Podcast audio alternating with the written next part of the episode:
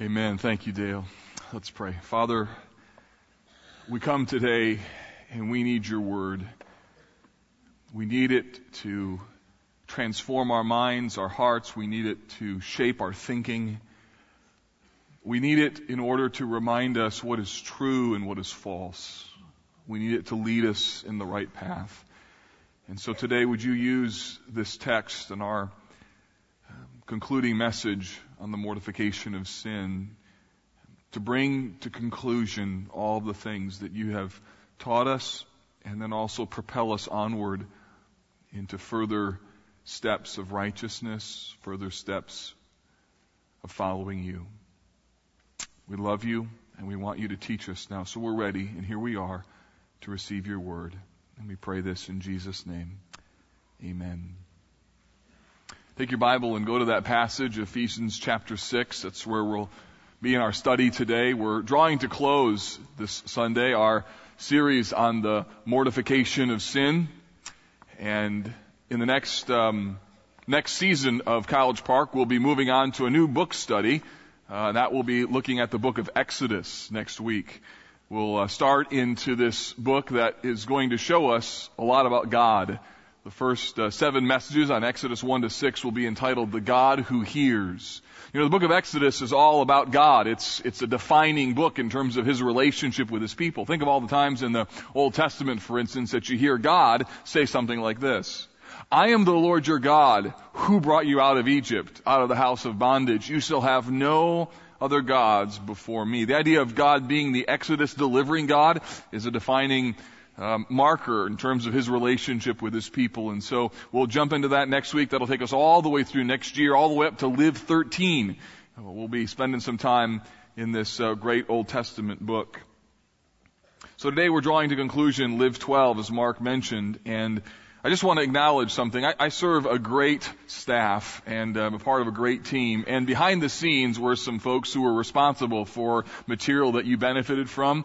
That being uh, Mark Skidema and Gary Meeks, who drove the content that you had as small group leaders. Scott McColgan down there in the uh, my, to my right, lower right hand corner, who drives all of our video content, produces the DVD, and then Greg Pilcher put all the materials together in a way that made sense and was usable. And these folks served you well as a church, didn't they? I'm so grateful for them. Praise the Lord.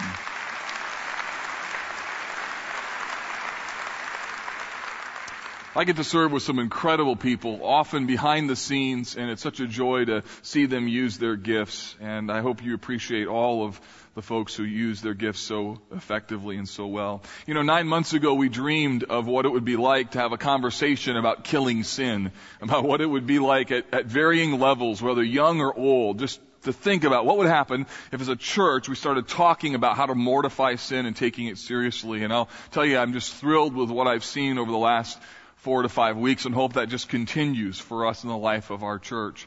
Last Sunday, um, a, a, mom came up to me, an appropriately proud mother, and she said, I gotta show you something on my phone. And so she showed me a picture. And the picture was of her seventh grade daughter's locker at a middle school in the area here. Do you remember what it was like to be in middle school? Remember that? Remember decorating your locker? Remember all those feelings you had, the peer pressure things and things like that? Well, this young lady had enough courage to put this in her locker. Right in the corner. See that? The battle is within. Daily I must fight. Death comes from sin, killed only by Christ's might. My heart just was overjoyed with that. Here's why. Because imagine, adults, how many sin issues you could have been saved from if in your teenage years you got the mortification of sin and started making it work. Wouldn't that have been amazing? And I also want to just express gratitude for some parents who have their seventh grade kids in a worship service who get this so that their lives can be transformed. You see, it's a beautiful thing when you begin to take sin seriously. And at every level of our church, we want to see all of us kill sin. Otherwise, as John Owen said, it will be killing us. The vision essentially is to simultaneously to, to do two things. On the first hand is to extinguish a passion to follow sin while simultaneously igniting a passion to follow Jesus. And you have to do both at the exact same time. In order for us to follow Jesus effectively, we have to find ways to defeat the power, the passion that we have for sin. The last four weeks we've looked at a number of things First week we looked at sanctification, how it's different than justification and glorification, what it meant to be progressively sanctified. Week two, we looked at the battle on the inside as it relates to our position in Christ and the fact that there's a war going on, that the problem is our sin and the problem is within. And then we looked at Romans chapter 6 and what it means to be dead to sin and alive to Christ and this positional righteousness that we've been given and what it means practically to live in light of that. And then last week, we talked about the significant role of the Holy Spirit in our lives and what it means to walk in the Spirit. I hope that you, like me, I had a lot of thoughts this week about, so what does it mean to walk in the Spirit today? And I hope that you continue to discover what it means not only to kill sin, but to do it the, under the authority and the power of the Spirit of Christ that's within you. Today what we're going to look at is this. Here's everything we're going to talk about in one sentence. If you learn one thing today, I hope it's this, because this is all we're going to talk about. It's this. Killing sin is fueled by daily decisions related to the spiritual disciplines. Let me say that again. Killing sin is fueled by daily decisions related to the spiritual disciplines. In other words, what is the long-term hope? What's the long-term success of this thing called the mortification of sin? It relates very specifically and very practically to the decision that you will make tomorrow about whether or not you're going to spend time receiving the empowerment that comes by the Spirit through the spiritual disciplines. A friend of mine says this, that the challenge with the Christian life is that it's so daily. Every single day, we have to make decisions that relate to what it means to mortify sin. So I, I, need you to understand that just going through this series is not enough. It's not enough. It needs to translate into individual decisions that we make every single day about receiving God's power and defeating the reality and the control that the sin within us has over our lives. So, First thing I want to look at this morning in the text is this idea of the power and the, be- and the battle that is beyond ourselves. If you look at Ephesians chapter 6, this is the very familiar text about the armor of God.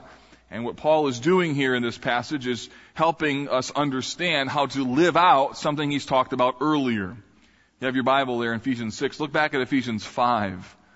Because what Paul is doing here is explaining how you are to do what he talks about in Ephesians chapter 5. Verse 1, very important text, says this, Therefore be, what's the next word? Imitators. Be imitators of God as beloved children. Further, if you skip ahead to verse 8, he says, For at one time you were darkness, but now you are light in the Lord. So walk as children of the light.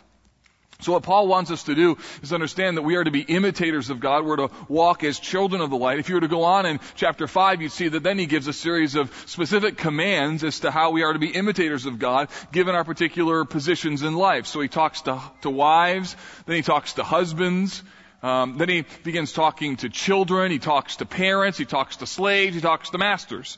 And the, and the point is, is that you imitate God in the realm in which you are in. And then he gives each of those people, those groups, particular commands. For example, he says to husbands, love your wives as Christ has loved the church. That's the command. That's how you express being an imitator of God. Well, then he comes to Ephesians chapter 6 and verse 10, and he picks up how do you actually do this? So, how does this actually work? And what does it mean to live this out? So be an imitator, husband love your wife, how? And he gives us these these verses about what it means to be empowered by the Spirit by virtue of the armor of God. Verse 10 is a concluding word. He says, finally. Finally, be strong in the Lord and in the strength of His might. First thing I want you to know in this text about this power and this battle is that we must be empowered beyond ourselves. What Paul is trying to do here is to show you that there is something outside of yourself that you need in terms of empowerment, but there's also, we'll see this in a moment, something beyond yourselves in terms of the nature of this battle. So while you're dealing with your individual sin issues on a personal level, Paul means to expand our horizon a bit and help us see that we need help, and secondly, that we need to be a bit alarmed. Now, the command, be strong, is an imperative verb with a passive voice, which means he's commanding you to do something by virtue of what you are to receive. So while it's a command, it's something that you must decide to do. It stresses the idea of receiving strength from an outside source. So you're to do this by opening yourself up for the empowerment that you need. And further, since it's in the present tense, the idea is that this must be done continually. So the idea is that I'm continually opening myself up to the empowerment of God. I'm to be strong in the Lord. I'm to receive the power of His might. There's something that we have to receive, something that impacts us, and we are to open ourselves up to it. Now the best analogy that I can come up with in terms of how this works practically is the analogy of a river. So when you think of the spiritual disciplines, the things that we do, in a moment we'll see things like prayer, Bible reading, memorization, um, journaling, fasting, being a part of worship services and community, all of those things, we put all that together, those things result in you being able to grow spiritually. How so?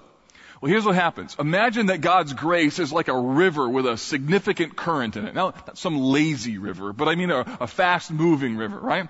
And imagine that you're standing on the edge of that river bank, looking at the river as it's moving on and, and, and this fast flowing current. You don't get the benefit from the current of the river until you do what? Until you jump in.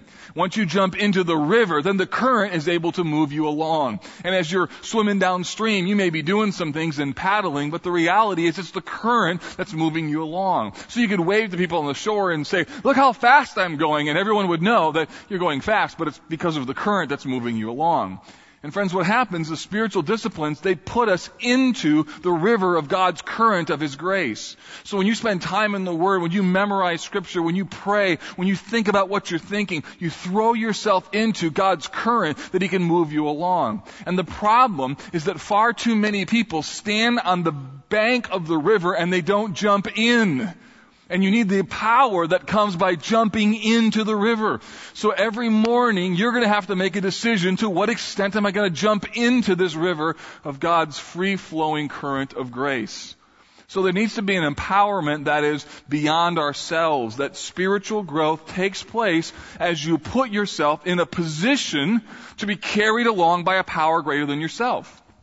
That's why you made a, you made a really good decision in coming to church today. You know why? Because you put yourself in a position to receive God's grace. This is, for some of you, maybe the first time you've been in church in a long time. You did a really good thing. I'm glad you've come because by being here, you open yourself up to the possibility of receiving spiritual empowerment. So the first thing is, is that we need a power beyond ourselves. Here's the second thing in the text. It also tells us that we are in a battle beyond ourselves. So if the first thing is to remind us of the power that's available to us, the second thing in the text is to alarm us a little bit as to the world in which we live. We'll come back to verse 11, skip ahead to verse 12. For we do not wrestle against flesh and blood, but against the rulers, against the authorities, against the cosmic powers over this present darkness, against the spiritual forces of evil in the heavenly places. What's he saying here? Well, he's saying that we're in a struggle. That word is taken from a wrestling context. That we're not wrestling just with human forces. That there's a wrestling, there's a fight that's taking place in our world. And the nature of what we are dealing with is spiritual warfare that is multi-layered. And so he says there is rulers, there's authorities, there's cosmic powers. And don't make too much of that designation. We don't know exactly what those things refer to, but Paul's point is there's a lot going on that you don't see. That the world in which you are living is only a small piece of a much bigger issue, a bigger spiritual battle. In fact, he says that the battle is against the spiritual forces of evil, a kind of laundry list term to describe all that's involved with this spiritual warfare. And finally, he talks about this arena of battle, this world that we live in, which seems, he says, like this present darkness. Doesn't that aptly fit our world and our culture? This present darkness. I just even last evening, as I quickly turned the channel, just am always amazed at the new decadent offerings of programming that come online in the fall season. And I, just when I think it can't get any worse, it gets worse. And just realize that all of these things are, I was thinking of you, thinking of me and my family and these things that are just constantly assaulting the souls of people that I love. And we live in a dark world. And what Paul is reminding us here is something that we need to really consider and think about, that we are not in a neutral environment. We are in a hostile, this present darkness sort of environment, and yet the real battle is in heavenly places. That there's a, there's a battle that's taking place. So when you, when you put all these together, you get a pretty clear picture, and that Paul wants us to see more than what is right in front of us. He wants us to see more than just what is earthly. He wants us to know that there are spiritual forces at work behind the world in which we live in. He wants us to realize that every day that you enter this world, you enter hostile territory, and also for us to realize that sin is not just an indiscretion, that sin is siding with the dark side. Friends, we need to be aware that we live in a dangerous time. We'll see this in a moment, but let me just highlight this. If you neglect to spend time with the Lord in the various disciplines that throw you into the current of God's grace, and you just simply allow culture to come at you, your soul will shrivel and your heart will go places that will alarm you. So understanding this spiritual battle affects how you view the things that lead to spiritual progress. It means that the motivation for practicing some of these spiritual disciplines is not just so you can be better than average. It's not so you can just be an exceptional Christian. It's not so that you can somehow be a super Christian. Listen to me. You need to engage in these spiritual disciplines for the survival of your very soul. If you're not careful and you, you neglect the care of your soul, your soul will leak and you will find your place, yourself in horrible places, thinking awful things, doing terrible things, and it simply happened because you didn't do the right thing every single day. Paul wants us to realize here our vulnerableness and our powerlessness. My goal today is not to guilt you into jumping into this river, but rather I want to I want to motivate you by helping you understand that without a regular receiving of God's power, you will never be able to kill sin. The problem is a little bit of our mindset in that often we view these spiritual disciplines like dessert at a meal. When you go out to eat, I won't ask you to raise your hand, that might be too revealing. How many of you always order dessert? In our house, it's sometimes maybe if it's like really chocolatey and it's like death by chocolate or it's a cheesecake, maybe, right? But if it's some little fruit thing, no, I'm not gonna do that. Cut up bananas at home, you know, so I'm not gonna do that. but the reality is when the meal comes and the waiter or waitress says, would you like dessert? And, you know, they tell you what they have and all, it's, it's, it's optional, right? You could do it, you could not do it, right? But what wasn't optional in the meal was a beverage you needed to have something to drink.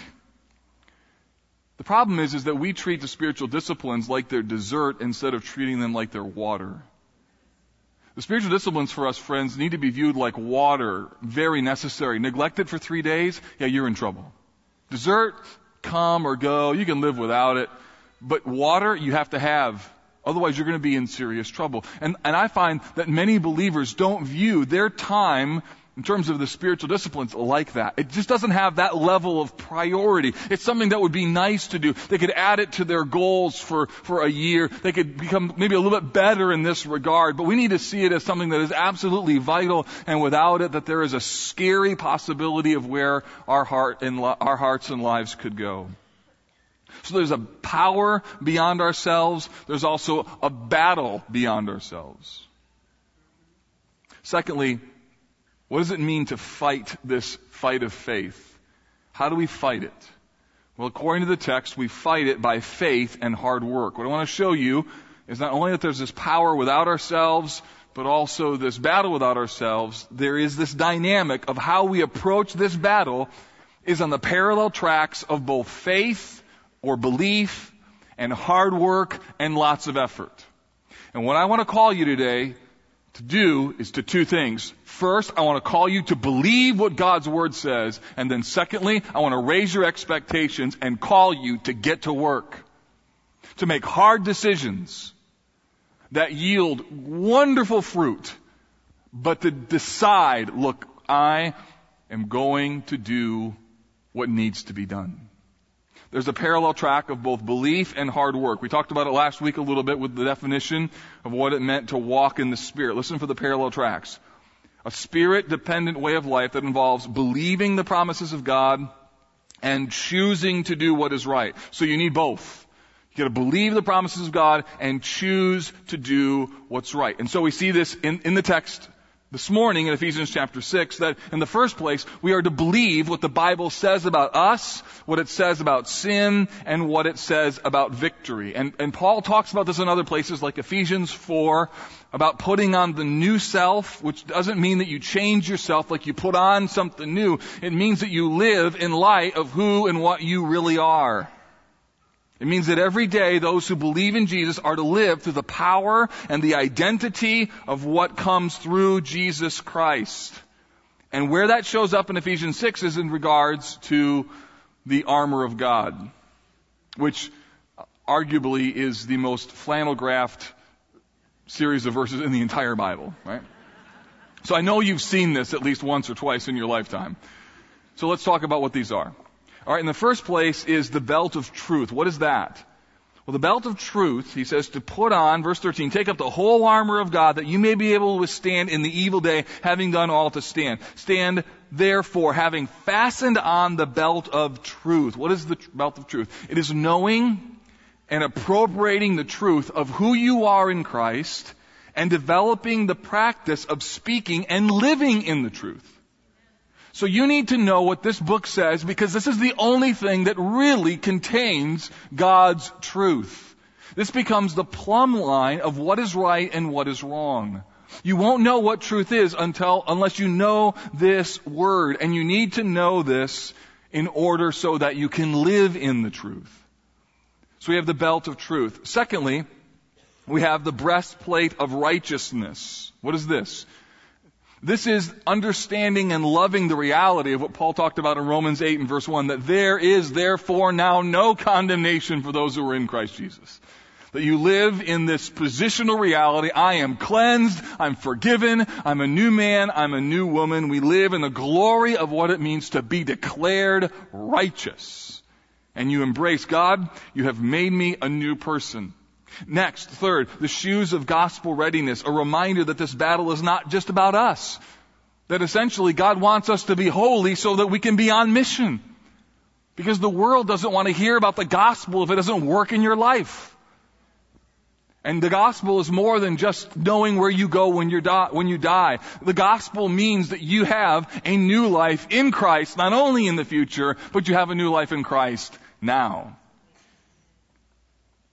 Fourth, the shield of faith. In, in the New Testament times, the soldiers would have a, a shield nearly the size of a soldier large enough that he could duck behind it so that when the enemy uh, hurled their arrows out, they could hide behind that shield. Can you imagine what that moment was like? You're hiding behind a four to five foot shield as you're hearing arrows just plunging into that, that, that, that, that shield. And Paul says that you have this shield of faith a call to trust in God's power and His assurance about our new identity in Christ. So when hardship comes, when temptations come, you hide behind the shield of faith. I know whom I have believed and am persuaded that he's able to keep that which I've committed against him that day. And you hold firm in the midst of trial and difficulty and temptation. You believe the promises of God. You cling to them. You hold on to them. You don't give up because you are underneath this shield of faith helmet of salvation, protecting the most vital and vulnerable part of the human body, the head,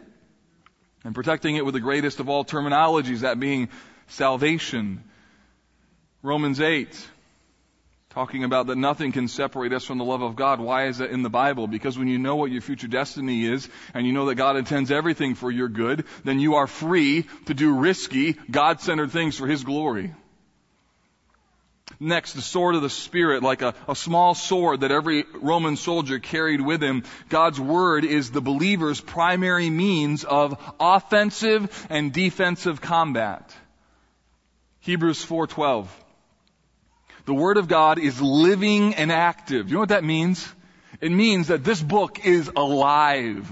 So you're reading through it and you come to a passage that you've read hundreds of times, but because of the circumstances in your life or because of what's going on in terms of your, the overall spiritual pr- progression of your life and your maturity, suddenly you see something different here. And although you've read it, you've never read this.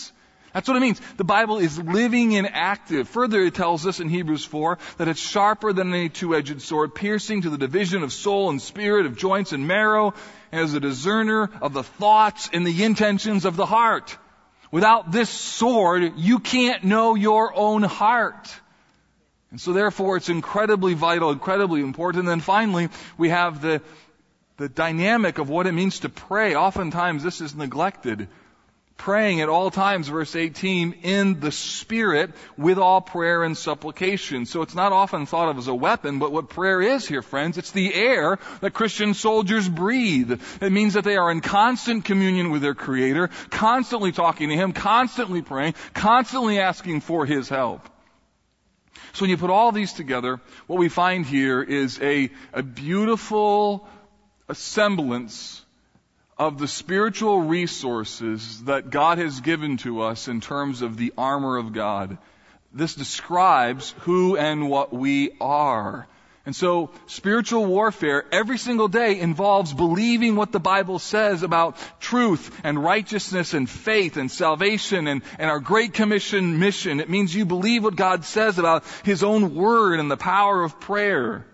It means that, that you rely on the resources that God has given to you and you believe in them. The fact of the matter is, if you don't believe in the spiritual resources that I just identified for you, you won't spend time in them. You won't use them unless you really believe them. So daily spiritual progress is rooted first and foremost in belief. So there's a faith element here. Secondly, though, there is a, a dynamic of being aggressive in our actions. What I want to do today is to try and raise even your own expectations of your experience. I want to call you today to aggressive, intentional steps where you put yourself in the current of God's grace. Notice all the action words in verses 10 through 18. Words that imply some level of intentionality. In verse 10, he says, be strong. In verse 11, put on the armor. In verse 12, take up the whole armor. Uh, rather, verse 13. Verse 14, stand therefore. Verse 16, take up. Verse 17, take. Verse 18, keep alert. These are words intended to motivate you to do something. There's a sense of urgency. And this is where, honestly, many of us have problems.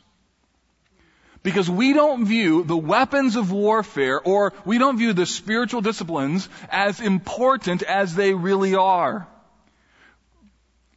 We sometimes view them as an optional part of our lives.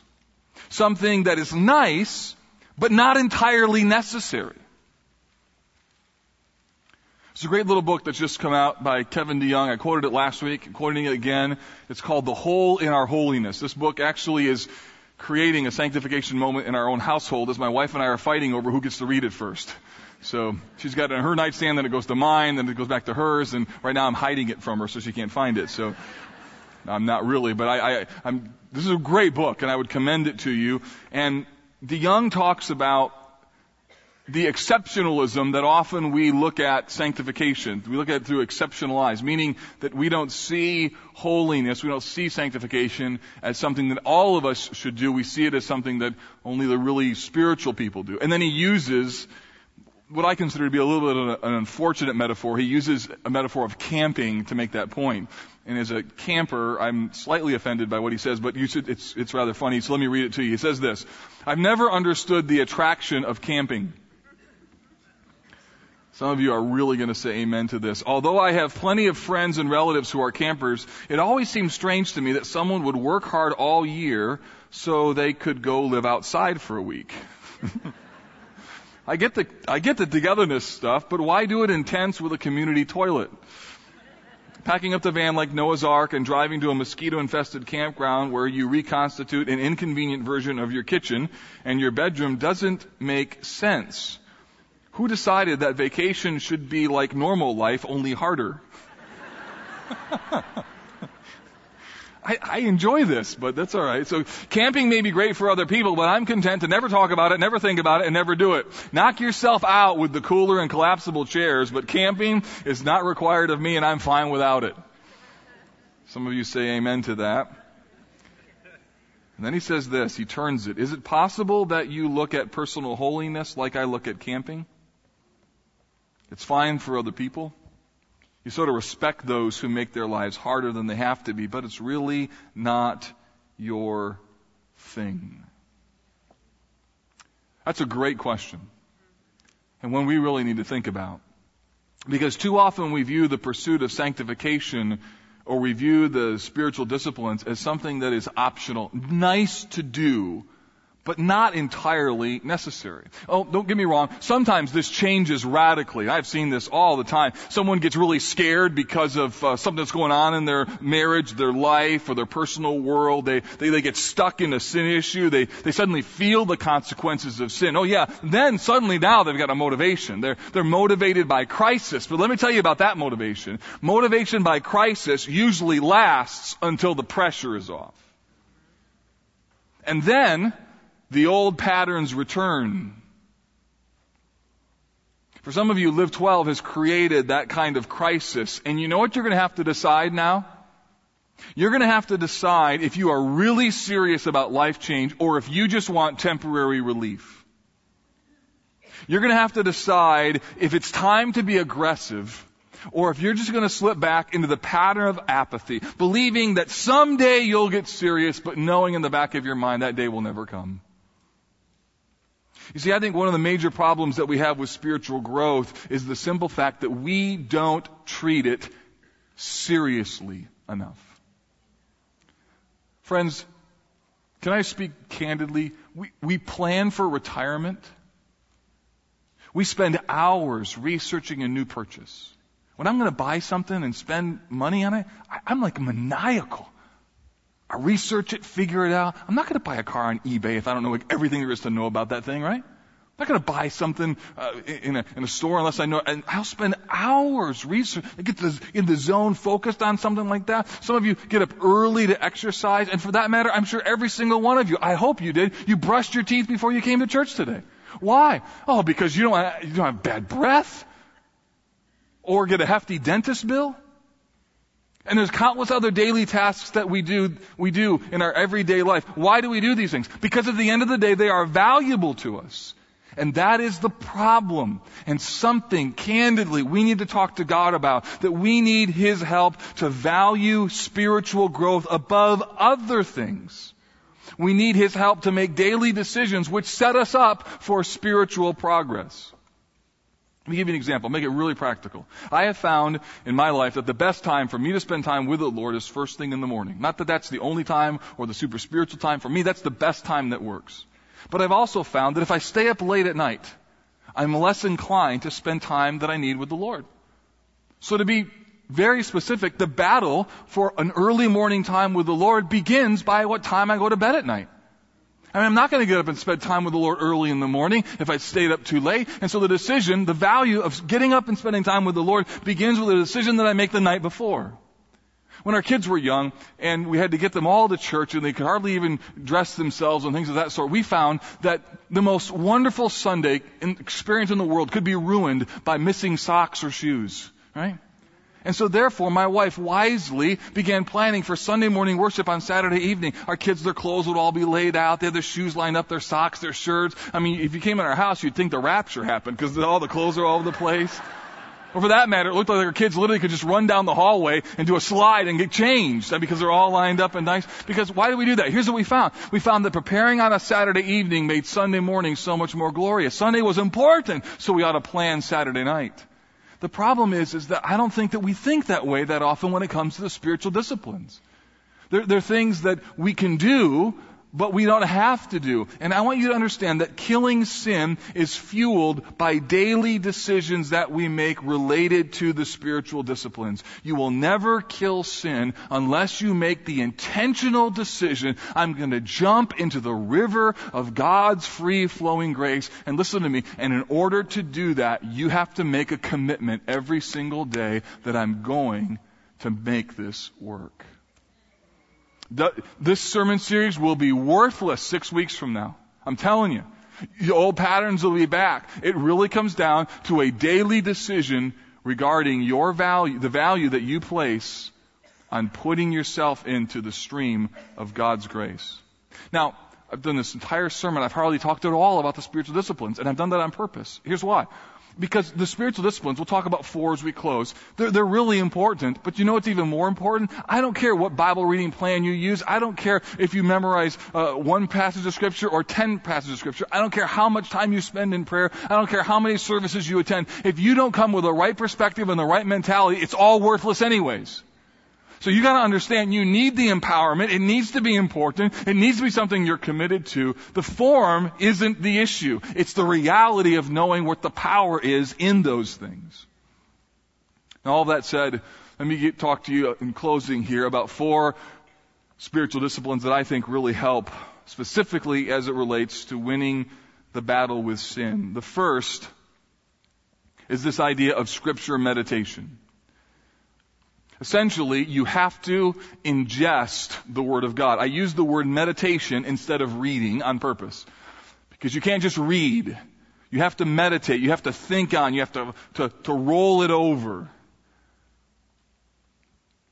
The Bible contains the promises of God, the promises in which we have, we can put our hope in. It contains the truth that we need to hear and believe. And you need to approach the scriptures with a willingness to savor it. So reading isn't bad, but savoring is what you need to do. And you can c- compare it to this. It's the difference between eating a Big Mac and a piece of filet mignon. I mean, Big Mac's great, right? Two all beef patty, special sauce, lettuce, cheese, pickles, onions, and a sesame seed bun, right? It's great. But it doesn't compare to a medium rare piece of filet mignon. You eat it differently. You eat the filet mignon slowly. You savor it. You tell people about it. This is the best steak I've ever had. If you're at McDonald's and you're like, this is the best Big Mac, people are like, what? They all taste the same anyways, you know? That's why they're, they're, you get the same Big Mac whether you're here or Paducah, Kentucky. They're all the same, right? Doesn't matter. I don't know why Paducah just came out. So anyway, so but the point is, is that the way that you eat it is entirely different because of the quality of what you're dealing with. When you spend time in God's Word, there needs to be a meditation where you read it, you savor it, that you, you, you treat it as, look, this is the Word of God. Therefore, I'm going to read it slowly and carefully. On our blog, I, we have four different articles there and suggestions of, to help you in terms of Bible reading plan, how to memorize Scripture, how to pray, and uh, what it means to um, reflect on the way that the Word of God can change your life. I'd commend those four articles to you. You can benefit greatly. We've given you some practical suggestions in all these areas. Here's the next one, and that is the matter of prayer. Prayer is simply communion with God. It's like what Jesus did in John 17. Just pour out his heart to the Lord. In my own experience, I have found prayer to be um, magnified and, and growing with four different things. First, I use a typical outline, which is adoration, confession, thanksgiving, supplication. My prayers typically follow that sort of flow. I find that turning my scripture reading into spontaneous prayers is also really helpful and helps my meditation so that when I'm reading, I'm also praying. Also having some kind of easy to use um, list of requests that you can just simply read and take notes on. In fact, another one of our articles in the blog is on Brad Schweibold, one of our elders, a system he uses to pray for people and to keep track of that. And then finally, I find that nothing is more helpful to my prayer life than being alone and away from people. And so often I'll go on a prayer walk and just talk to the Lord as I'm walking throughout my neighborhood or in a park or something of that sort. How does prayer help the battle with sin? It fans into flame the power of the Holy Spirit as we say to God, I need your help today as we cry out to Him. And it's a powerful means of life transformation. Here's the third one, and that is the matter of memorization. Listen to me. If you are stuck spiritually, if you're trying to defeat sin, and if you are not finding victory, and you could only do one thing, do this one. And listen to me, you can memorize Scripture. Don't tell me I can't. I used to be able to do it when I was young, but I can't. The problem is, is that you've not done it so much that your brain is now turned to mush, right? You need to exercise it. It's gotten flabby. You need to pump it up, right? So what you need to do is memorize God's Word. It's the nuclear option. Why? Because it gets it into your soul. As you think about it, you meditate on it. As you do what Psalm 119 says, to store up your word in my heart that I might not sin against you.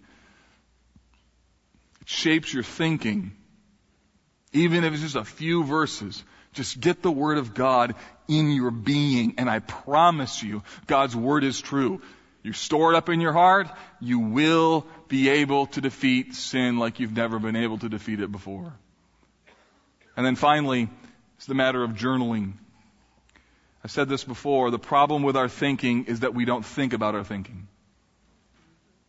I'm a raving fan of journaling because it allows me to carefully examine what God is saying to me in His Word. It allows me to examine the things that I need to be praying about. It causes me to think about what I'm thinking. It causes me to think about what's happening in my day and how it relates to God's will. And how does it affect the effectiveness of killing sin? Journaling forces me to take inventory and to examine myself. To ask myself, Mark, what are you thinking? Sometimes when I'm worried or struggling with, with anxiety or fearful, I'll just write out what I'm fearful about. And then I read it and I'm like, I'm worried about that? It's nothing. It allows my mind and heart to be at peace as I take inventory of what's really going on within my soul. Look, friends, there's lots of other disciplines, things like fasting and solitude, stewardship, worship, serving, evangelism. They're all wonderful disciplines. If you want to explore this even further, which I would commend you in, in doing, commend you to do, look at a book like Disciplines of the Christian Life by Donald Whitney or The Disciplines of a Godly Man by R. Kent Hughes. They're helpful in caring for your soul and then also in learning how to defeat sin. The point is not the individual disciplines. The point of everything that we're talking about this morning is simply this. Killing sin is fueled by daily decisions related to the spiritual disciplines. Be killing sin or it will be killing you is as practical as what you decide to do tonight so that you have time to do tomorrow morning. It's as practical as what you do on your drive into work. It's as practical as what you do for 15 minutes as you go into your lunch hour and say, you know what? I'm going to take a few minutes and just spend it with the Lord. It's one decision that you make every single day as you jump into this river one day at a time. What I'm arguing for here, friends, is that you would see that you're in a battle. A battle far more than what we may even realize. There is strength in the Lord. There's strength beyond ourselves. This battle that we're in requires belief, but it also requires hard work. A battle that is waged, uh, waged every single day, one decision as we use the weapons of our warfare to kill sin and to render it less and less powerful in our lives. We began this whole series with this singular summary, and this is how we end. The battle is within. And daily I must fight. Death comes from sin, killed only by Christ's might.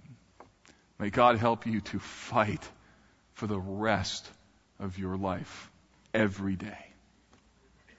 Lord, help us this struggle, this battle that we are all in is a challenging one because so incredibly daily. And I pray that over time, incrementally, Holy Spirit, you'd make us more and more like Jesus as my brothers and sisters make daily decisions to spend time with you.